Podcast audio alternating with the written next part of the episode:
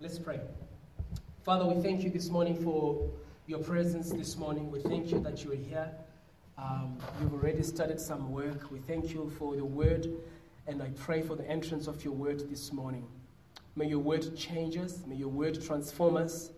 We pray for the renewal of our minds that comes through learning new things this morning. Holy Spirit of God, we are welcome and you're welcome and we are open to you today. In the name of Jesus, we pray. Amen. All right. Good morning, church. Are we ready to hear the word? Yes. Are you now calm? Are you settled in your spirit, man? Yes. Praise the Lord. A couple of weeks ago, I was conducting a session in Tembisa. Um, we run um, some workshops in the high schools in Tembisa. Uh, at the moment, it's three of them. And uh, at one of the schools, we're going to be dealing with a topic uh, on honesty. Um, it was going to be a very interesting session. Uh, and to kickstart the conversation, I asked the guys a question. And this is how I framed the question. These are high school students uh, from grade 9 up to matric. And I said to them, if tomorrow was going to be your wedding day, what is the top quality you would want your spouse to leave most? If tomorrow was going to be your wedding day, what is that quality that is at the top of the list that you'd say, I really hope this lady or this man will leave it out mostly as we live together as husband and wife? It was kind of a tricky question because I was asking this question to matriculants, to grade nines. And I wasn't quite sure what was going to come out of them. To my surprise, the guys had very high expectations of their spouses. Some of them said, I would want him to be faithful, I want him to be honest, trustworthy, fun to be around, understanding. I want him to be caring. And that blew my mind because this was coming from grade 8. And it just told me something that it doesn't matter how young you are, you are able to identify what is good. You know what makes a great person great. And you also know what makes person ugly in terms of their upbringing, in terms of how they live out their lives. Now, today I want to ask you the same question. What would be your answer if somebody would come to you and say, You've been married for so long, what is that great quality you would want your wife or your husband to live out most? Or maybe you're dating, and one day you're, you're looking forward to getting married. Some of some of you here, in a couple of weeks' time, you'll be tying the knot. What is that quality at the back of your mind that says, I really hope to meet will be like this for as long as possible? If you are Nina. what would be that quality that you'd want to see in your spouse? I bet most of us here, because we are believers, would probably come up with the same, more or less, the same answers as these high school students. But do you know that there are people out there in the world who would not say yes to marriage because the guy doesn't drive? They'll say, I'm not going to get married to you as long as you're using two series. Some out there will say, as long as you don't have a house of your own, I'll not get married to you. Some will say to you, as long as you're not a business person, I will not get married to you. Some men will say, as long as you don't have long nails that are well polished, I won't get married to you. Some will say, if you don't have flowing hair that you can shake after bathing, I won't get married to you. What would be your reason for not getting married today? Now you're wondering, where is this man going? I'm going somewhere this morning. Do you know that when it comes to the church, the Bible refers to the church as the bride of Christ, and Christ as the bridegroom? The moment you see Christ as the bridegroom, it changes the whole context of the relationship. The moment you understand that as a church, you are the bride of Christ, it changes the way you do things. Because you see, when you're engaged to somebody, it changes your behavior around the opposite sex. Do you get me this morning? Let's go to Ephesians chapter 5, verse 23. Ephesians chapter 5, verse 23 says, For a husband is the head of his wife, as Christ is the head of the church. He is the savior of his body and the church. As the church submits to Christ, so you wives should submit to your husbands in everything. Now he's talking about the relationship between Christ and the church. For husbands, this means love your wives just as Christ loved the church. He gave up his life for her to make her holy and clean, washed by the cleansing of God's word. He did this to present her to himself as a glorious church without a spot or wrinkle or any other blemish. Instead, she'll be holy and without fault. Verse 28. In the same way, husbands ought to love their wives as they love their own bodies. For a man who loves his wife actually shows love for himself.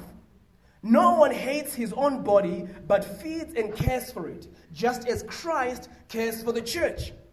And we are members of his body. As, as the scriptures say, a man leaves his father and mother and is joined to his wife, and the two are united into one. This is a great mystery, but it is a, in a, in an illustration of the way Christ and the church are one. But it's an illustration of the way Christ and the church are one. This is my question this morning.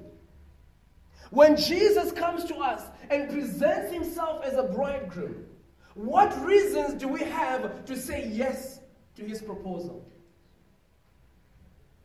Bear in mind of the context of the relationship we are talking about. We are getting espoused to Jesus Christ. We are engaged. And at the end of time, the wedding will take place where everything else will be finished. But the Bible refers to the church as the bride and Jesus Christ as the bridegroom. Why should we say yes to Jesus Christ? And this brings me to the topic of, of our message this morning. His nature compels us to say yes to Him. So I want to talk to you this morning about the nature of the bridegroom that we are engaged to. You see, if you do not understand the nature of Jesus Christ, you will not say yes to Him. Hallelujah. If you do not understand and appreciate what God wants to do in your life, you will not easily say yes to Him. And when Jesus comes into your life and he makes a proposition of making you his own, because you do not understand him, you will liken him to any other relationship you've been in before. And that will determine whether you say yes to him or no. Sometimes you say yes to Jesus by, just by your mouth, but your heart is not saying yes to Jesus. Now, this morning, why should you say yes to this bridegroom? You see, the yes I'm talking about is twofold. The first portion of this yes brings you to a place of salvation. Because unless you say yes to Jesus, there is no other way that will take you to God. Unless you accept the Lord Jesus as your Lord and personal Savior, you cannot meet God. The Bible says there's only one name given unto men that by it they might be saved, and that name is Jesus. And this morning, I want to ask you a question Have you said yes to the Lord? Are you born again today? Do you know if you have a relationship with Jesus? If something happens to you today and you are hit by a car out there, will you meet up with the Lord in the afterlife? That is a very important question for you to answer. You might have said yes on the mouth, but your heart did not actually say yes because when I look at the way we live, it surely it's a no.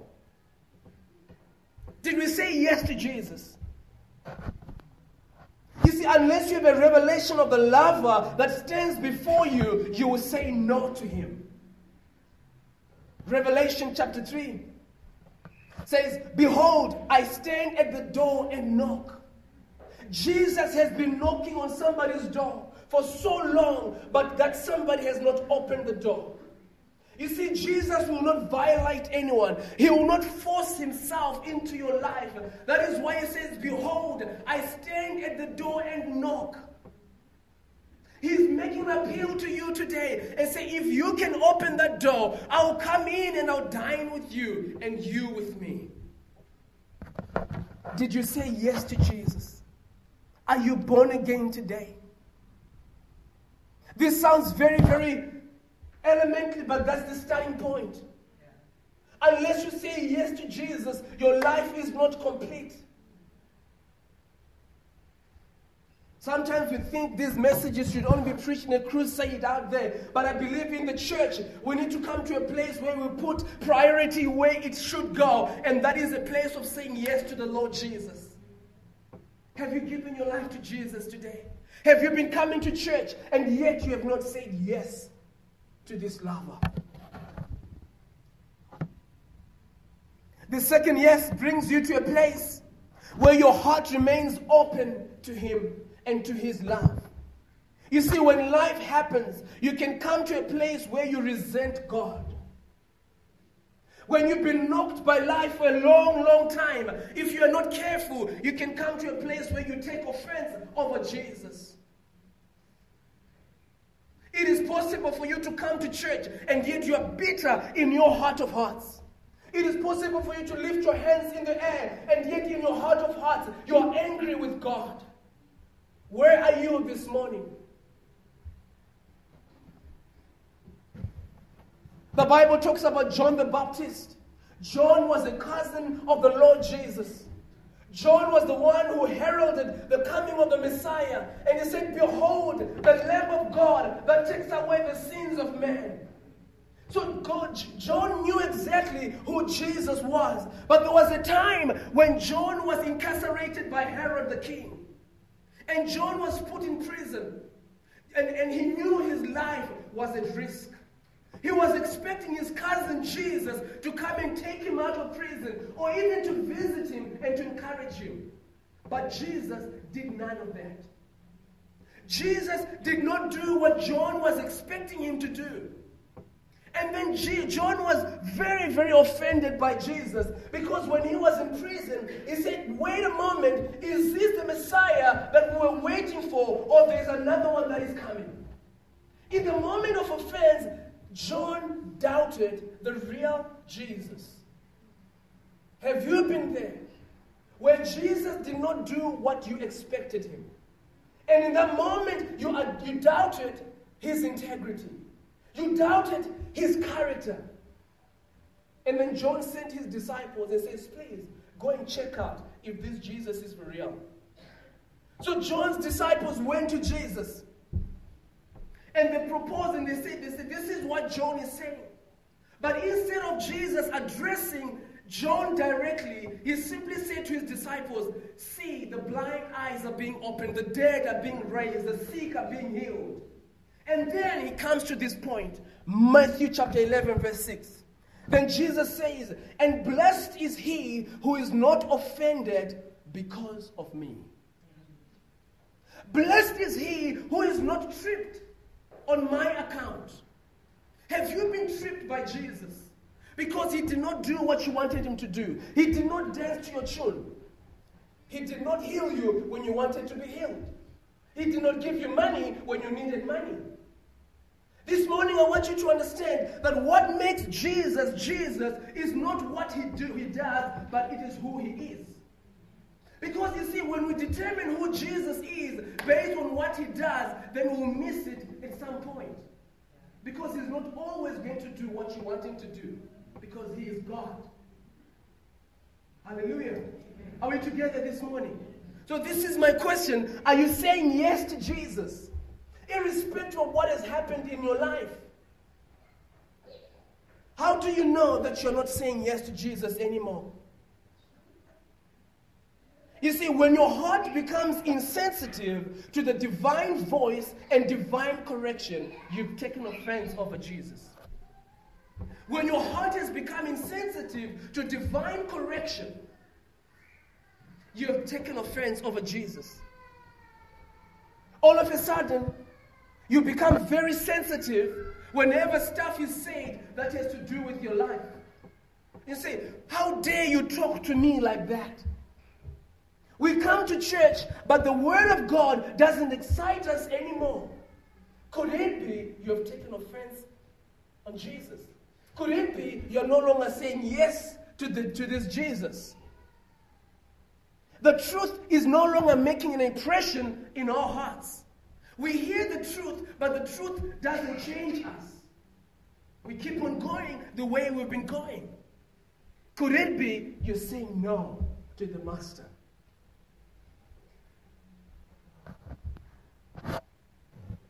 Let us go to our, our main text this morning.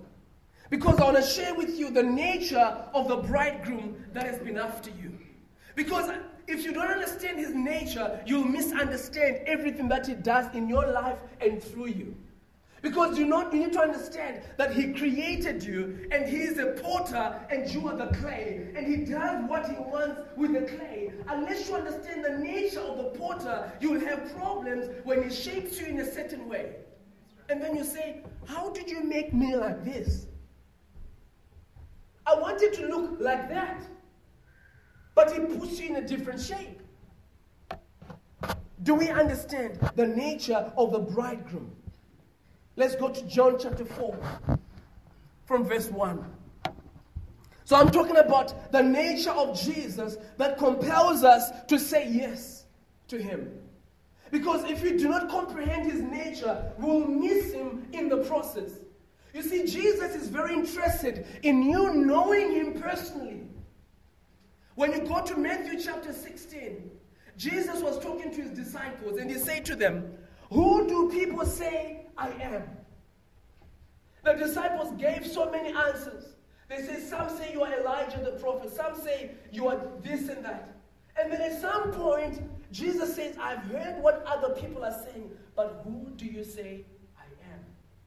You see, our walk with Jesus is a personal affair. It's not something that we can do in a group. Yes, there's a corporate issue we deal with, but it starts with the one. It starts with a personal relationship with Jesus. And this morning, who do you say Jesus is? Who do you say the bridegroom is in your life? Do we see him as a blesser, as a sugar daddy somewhere out there, just coming to fulfill our lustful desires? Is he an ATM machine where we go and just punch in our numbers and spews out some money? How do we view Jesus? Because the way you view Jesus determines how much you benefit from Jesus. Hallelujah. Is it cold this morning? No, it's not, right? So let's warm up. Praise the Lord. So, John chapter 4, from verse 1. Jesus knew the Pharisees had heard that he was baptizing and making more disciples than John. Though Jesus himself didn't baptize them, his disciples did. So he left Judea and returned to Galilee. He had to go through Samaria on the way. Eventually, he came to the Samaritan village of Sychar, near the field that Jacob gave to his son Joseph. Jacob's well was there, and Jesus, tired from the long walk, sat wearily, wearily beside the well about noontime. Verse 7. Soon a Samaritan woman came to draw water, and Jesus said to her, Please give me a drink. He was alone at the time because his disciples had gone into the village to buy some food. The woman was surprised, for Jews refused to have anything to do with Samaritans. She said to Jesus, You are a Jew, and I'm a Samaritan woman. Why are you asking me for a drink? Jesus replied, if you only knew the gift God has for you and who you are speaking to, you would ask me and I'll give you living water. But say, you don't have a rope or a, bus- or a bucket, she said, and this well is very deep. Where would you get this living water? And besides, do you think you are greater than our ancestor Jacob, who gave us this well? How can you offer better water than he and his sons and his animals enjoyed? Verse 13 Jesus replied, Anyone who drinks this water will soon become thirsty again. But those who drink the water I give will never be thirsty again. It becomes a fresh, bubbling spring within them, giving them eternal life. Please say, the woman said, Give me this water, then I'll never be thirsty again, and I won't have to come here to get water. Interesting point. So, go and get your husband. Jesus told him, I don't have a husband. The woman replied. Jesus said, You are right. You don't have a husband. This is like frank conversations right here. You don't have a husband, for you have had five husbands, and you aren't even married to the man you are living with now. You certainly spoke the truth. So Jesus was affirming here that at least you have told me the truth. Praise the Lord for that. Now, this is a very interesting story. Now, when you look at the geographical location of Galilee, Judea, and Samaria, it was very interesting. It was like Pretoria, Centurion, and Midrand. So when people would travel from Pretoria, they would avoid to go through Centurion on their way to Midrand. So the story here is people from Judea wanting to go through to Galilee. Judea is Pretoria, Galilee is Midrand, and Samaria is Centurion. But people would avoid to go through Samaria because there was something wrong with Samaria in their minds. Traditionally, people were against the Samaritans and the city of Samaria. Why? It was because they saw them as unclean people, a mixed breed. They were unclean, in other words, not holy. And because of that, they detested Samaria. They detested Centurion to a point where they said, No, we will not drive through Samaria. We will not go past that place. We would rather go through a place called Perea that would take them long around Samaria and get into Galilee on the northern part of, of the city or of the area. They avoided Samaria because it was considered dirty, unclean, and unacceptable in their lives. But there's a very good statement here where the Bible says, But Jesus had to go through Samaria. I find that very interesting. He had no business to go through Samaria because of where he was coming from. Everybody was against Samaria, but Jesus, the Bible says, he had to go through Samaria. This morning, the first nature that I want you to, to hold on to is that Jesus is in pursuit of your life. The bridegroom we are talking about pursues those whom he wants to deal with. He will never be stopped by circumstances or by the way people view you. But because He loves you so much, He will pursue you until He gets you. Hallelujah. You see, when you talk about that word to pursue, there's a place in the Bible where the, the Word of God says, Surely His goodness and mercy shall follow me all the days of my life. Following has a connotation of pursuit. And pursuing, it is a picture of a person who is armed, pursuing his enemy. Now, when Jesus talks about pursuing you and I, he is pursuing you full of love, tender mercy, and care for you and I. When you don't understand why Jesus has been at your, on, your, on, your, on your feet and pursuing you, you will not accept him. The Bible says Jesus had to go through Samaria. Why did Jesus had to go through Samaria? In his heart of hearts, there was this woman. There was this woman he wanted to meet up with and bring salvation to her life. This morning, I want you to understand that despite risking his life to be rejected by the Samaritans, Jesus still went through Samaria. You see, when Jesus comes into our lives, there's no guarantee that we'll accept him. That is why the Bible says in John, he went to his own, but his own rejected him. But still, Jesus came down. Do you know that even if it was just for you, Jesus would still come? Even if it was just for one of us, Jesus would still come. That is the kind of love that we are talking about. How do we reject somebody who is pursuing us, filled with so much love, and we're shining away from him?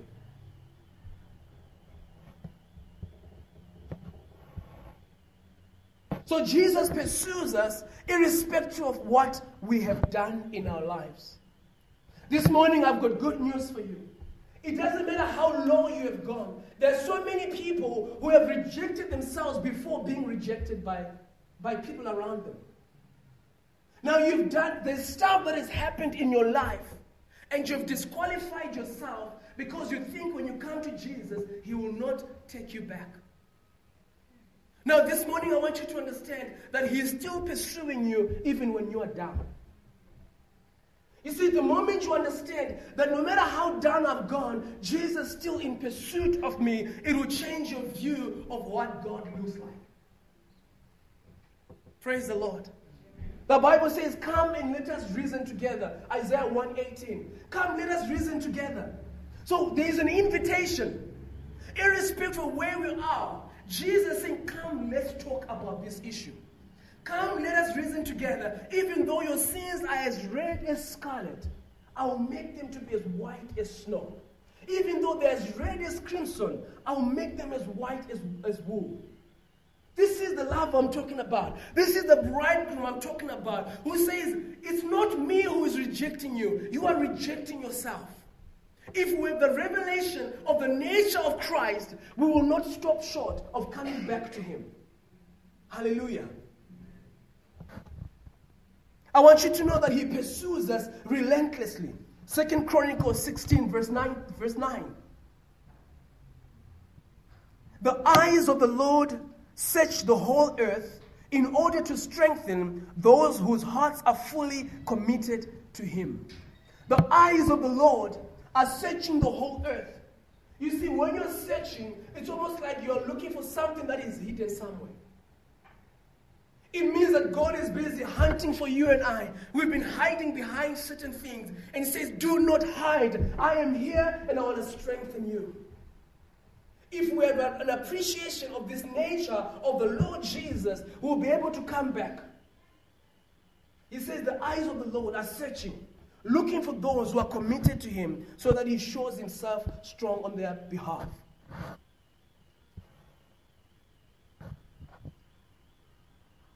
You see, his love for you and I brought him to the cross. And this is the gospel. And what is the gospel? This is the good news. This good news continues coming into our lives.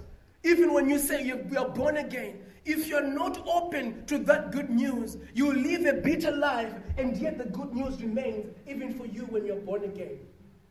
The good news is if you repent, He is faithful, He will forgive you no matter how much you've sinned. He says, I will separate you as far from your sins as far as east is from west. That revelation will liberate us. It will improve our quality with God. Praise the Lord. When you look at Romans chapter 5, verse 6, the Bible says, When we were utterly helpless, Christ came at just the right time and died for us sinners. You know that we did not go into heaven asking for Christ to come. No. This was a heavenly made decision. The Father looked down and said, It is time. We need to get back our sons and daughters. And He sent His only Son in the form of a man. We did not request for Jesus to come down, but He came down in His own accord, though He risked to be rejected. He was rejected, and yet he still died, hoping that at some point their eyes would be open to see the glorious King. Hallelujah. Verse 7 says, Now most people would not be willing to die for an upright person. Though someone might perhaps, there might be a chance to be willing to die for a person who is especially good. But God showed his great love for us by sending Christ to die for us while we were still sinners. I find that liberating. Because God, in His love, in His nature of being pursuing and being pursued of His people, He says it doesn't matter though they're still in their sins, I will come down and die for them. You see, God is not waiting for you to change to come into your life. He will still come when there's mess in your life. Because it is Him who cleans you up. He's not expecting you to clean yourself up. No, none of us can clean ourselves up. We need to be open to this bridegroom who is able to clean us up. That is why Jesus comes. But are we saying yes to him? This is the question this morning. Are we saying yes to this King of glory who is coming, irrespective of how dirty our hands would look? You see, we look at ourselves and we say, I'm so filthy that Christ cannot accept me. But when you say yes to Him, He will come and tidy us up. Glory be to God. Hallelujah.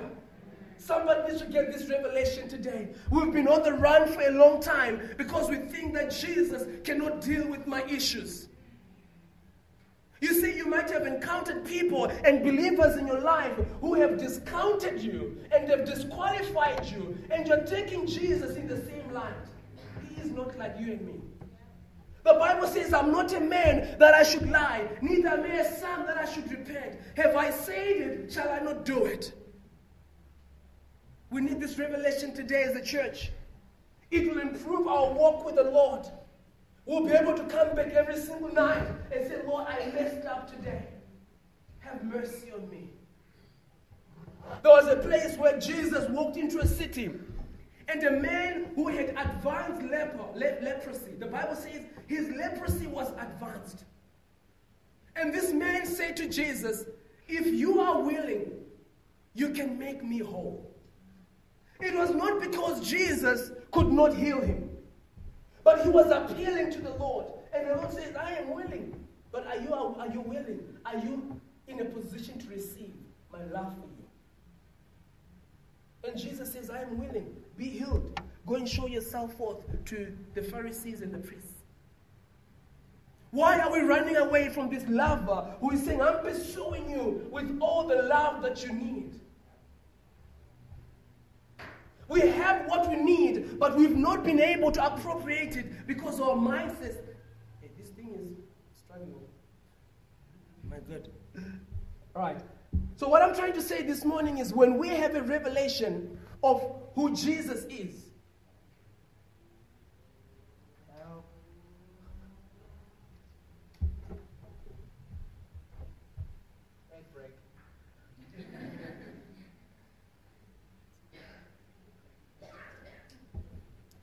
And it doesn't matter even if I finish off my message with this today. There is a revelation that we need to have of Christ. You see, you will agree with me, after we have messed up in the week, we don't feel like coming to church. We don't feel like meeting up with brothers on a Wednesday for the go group. Because we feel like they will judge us. We feel like they will not accept us. And that view that we have of brothers, we project it on God. And because we have messed up, we won't pray that night because we don't feel clean enough. Do you know what that can be? It can be pride. That is pride. But when you understand that He is stronger than my weaknesses, He is stronger than my flaws, so I don't have to pretend to be strong. Last yesterday we had a very good meeting with, with, with men in our church, and we're talking about biblical manhood. And we're saying, as men, we need to come to a place of being vulnerable. You see, we've got to be vulnerable with God, where we can come to Him and cry our blues. Our problem is we cry our blues with our wives and our husbands who can really do nothing much about our situation. And yet God says, You haven't spoken to me about this.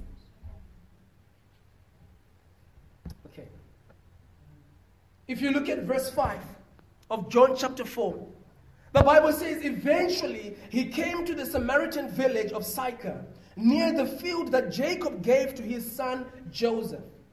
Jacob's well was there, and Jesus, tired from the long walk, sat wearily beside the well about noontime. Now, Jesus had just walked 40 kilometers from Judea to Samaria. And the Bible says he was very, very tired and he was weary. And Jesus was tired from the long walk. I don't know what this means for you. But what it means to me is he was human. He was not made out of steel. He was not an angel walking down on earth in the disguise of a man. He was a real man. The Bible says, wearily and tired, he sat on that well. He was like, I am done. I wish I could just get a horse. He was tired of just playing something in my mind. Because he was, I mean, if you're carrying your, your, your groceries from the shop right, walk into your apartment, You wish, Lord, I wish somebody could just stop by and give me a lift, right? Now think about Jesus. He's human like you and me, sitting on that place like, I still need to do another 30 Ks. Lord, maybe a horse could just come and carry me. Jesus was human, and for me, this is so liberating. All of a sudden, something goes on in my mind and in my spirit, and say, wait a moment, he is God, yet he understands human nature. Hallelujah. The Bible says Jesus was very tired. I want you to understand that one of the greatest needs in any relationship is to be understood. I want my wife to understand where I come from, to understand why I'm saying what I'm saying. If she does not understand, there could be an issue where we'll, like, all night talking about the issue. Because I feel I'm not being understood. That's the greatest need of human relationship. Cindy, you agree with me? You want to be understood. You say, they don't understand me. But this morning, I want you to know that Jesus, the bridegroom, gets you. Glory be to God. He knows you. He understands your frailty. He understands your depravity. He understands your weakness. Then why pretend? If you know that Jesus understands what happened last night, why pretend as if nothing happened last night? Are you feeling me this morning? So, the second issue and the nature that I want to grasp this morning is he understands human nature. And guess what? Human nature is very complex. They are great today, they love you, they clap hands for you, and tomorrow they say, kill him. That's the nature of humanity. When that happens to you, Jesus understands exactly how you feel inside. They applaud you and say, the men in our, the women in our church are great. Ooh, Pastor Tracy, we love your mothering. We love this. We say that today. Tomorrow she tells you, sit down. Sorry, we need to deal with this. You're like, how dare you tell me to sit down? what happened to the mothering issue? Can I get there? We are lovey-dovey when everything is fine. But when the rubber hits the road, we vote with our feet and we are out of the church. Sorry, I'm leaving soon to Victoria East. So.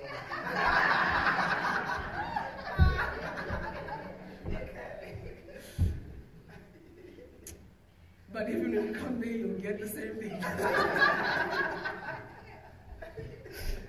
even here, you still get the same thing. Amen. But what am I saying here? Jesus understands how carnal we are. He understands that because he walked through this earth, the Bible says he was tested, yet without sin. He was tempted, yet without sin. So when you are tempted, he knows exactly what you're going through. Guess what? How he was introduced to his ministry, Matthew chapter 4. The Bible says when he came out of the river Jordan, the Spirit of the Lord led him into the desert. And for 40 days and 40 nights, he was praying and fasting. And towards the end of that time, the enemy came and said, mm, You've been fasting for a long time. Let's deal with this. If you are really the Son of God, change these stones into bread.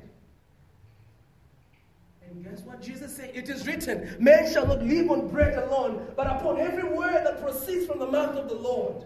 Hallelujah. So Jesus understands when you are tempted. All of us are tempted.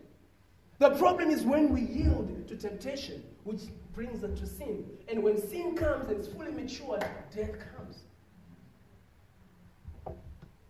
So, all I'm saying here is that Jesus understands you, He gets you. He's never surprised. You see, there's nothing that you bring before Jesus that will shock him. Wait a moment. How can you say that? How did that happen? Where were you? Where were the pastors? No, he's not surprised. You see, the Bible says even before we make requests, he knows already what we're about to ask. Which also means whenever we go through stuff, even before we go through the stuff, he knows exactly what you're going to go through. He understands. Hebrews 2.16. We, we also know that the Son did not come to help angels. That's very powerful. We also know that the Son did not come to help angels. Are the angels here? If they're angels, you don't qualify to be here. In terms of physically speaking, like sitting here. I'm not an angel. I do have angels around me that help me, that, do, that does the beating of the word. That's a different dimension I'm talking about. But I'm saying here, we are not perfect beings. None of us are perfect. The Bible says here, He did not come to help angels, but He came to help the descendants of Abraham, meaning that flesh and blood issues. You and I. Therefore, it was necessary for Him to be made in, the, in the every respect like us. Therefore, it was necessary for him to be made in every respect like us, his brothers and sisters, so that he could be our merciful and faithful high priest before God. Then he could offer a sacrifice that would take away the sins of the people. Since he himself has gone through suffering and testing, he is able to help us when we are being tested. So the man who is in pursuit, the one who is after you, understands you. Hebrews 4:15 This high priest of ours understands our weaknesses, for he faced all of the same testings we do, yet did not sin. So let us come boldly. This is where it really matters most. The moment you have a revelation of his nature, that he understands you and I, you are bold enough to rise up from the dust and say, I'll go to my father. It doesn't matter what I've done, he loves me. You know the story of the prodigal son. I'm not going to read it because of time. But the, the issue of the prodigal son, yes, the son came back to his senses, but when he went back to the father, something key happened because the Bible says when he was still afar off, his father saw that that's my son.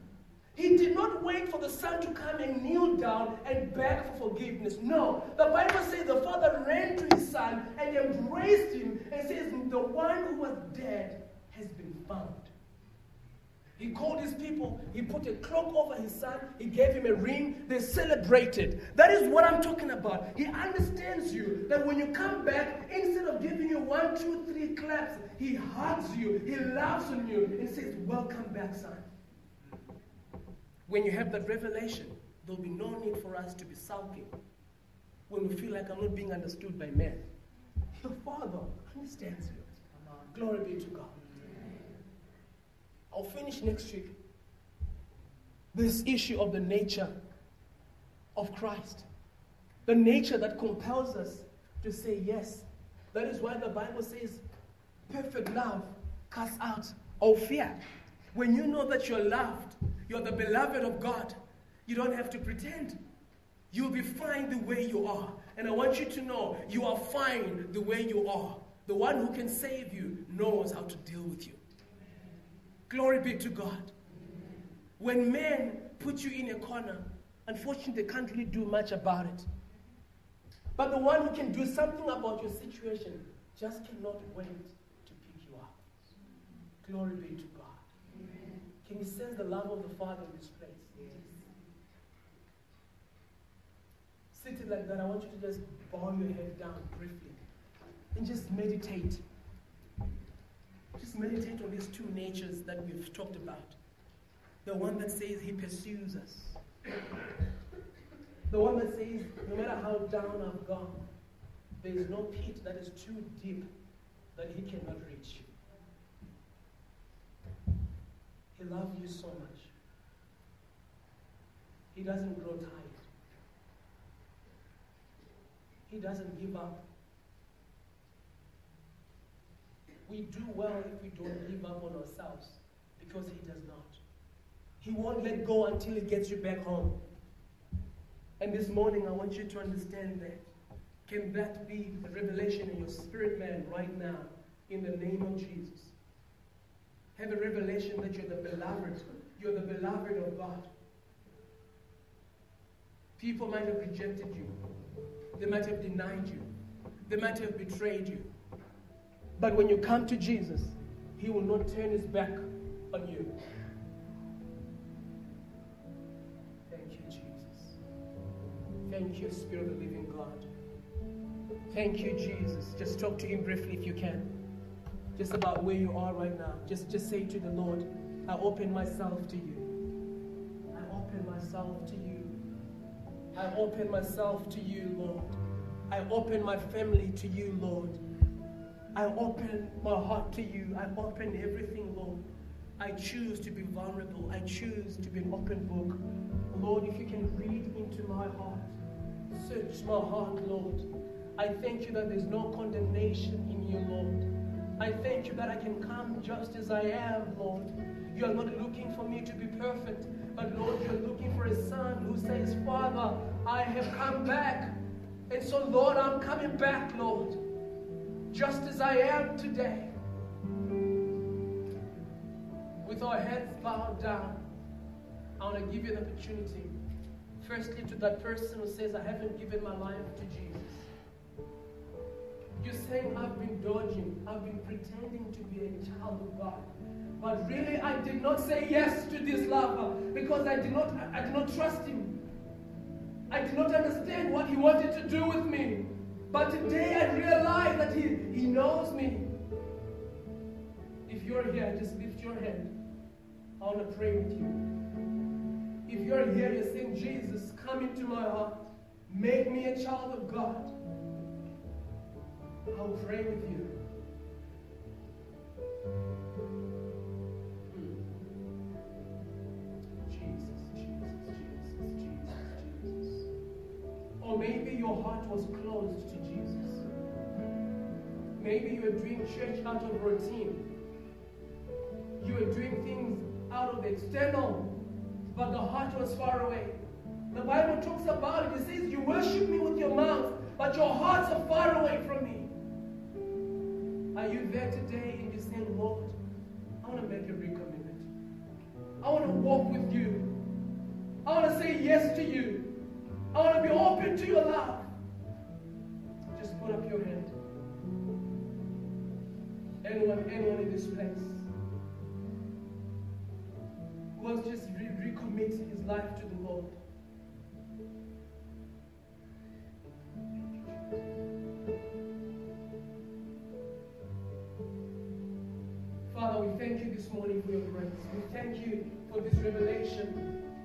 Nature, Lord. Your nature is so massive, multifaceted. We can never comprehend all of it. But we thank you for what you revealed to us. And so today, as your people go to church, to, to, to their homes, and in the week, we pray that this revelation of who you are, Lord, will become clearer and clearer. In the name of Jesus.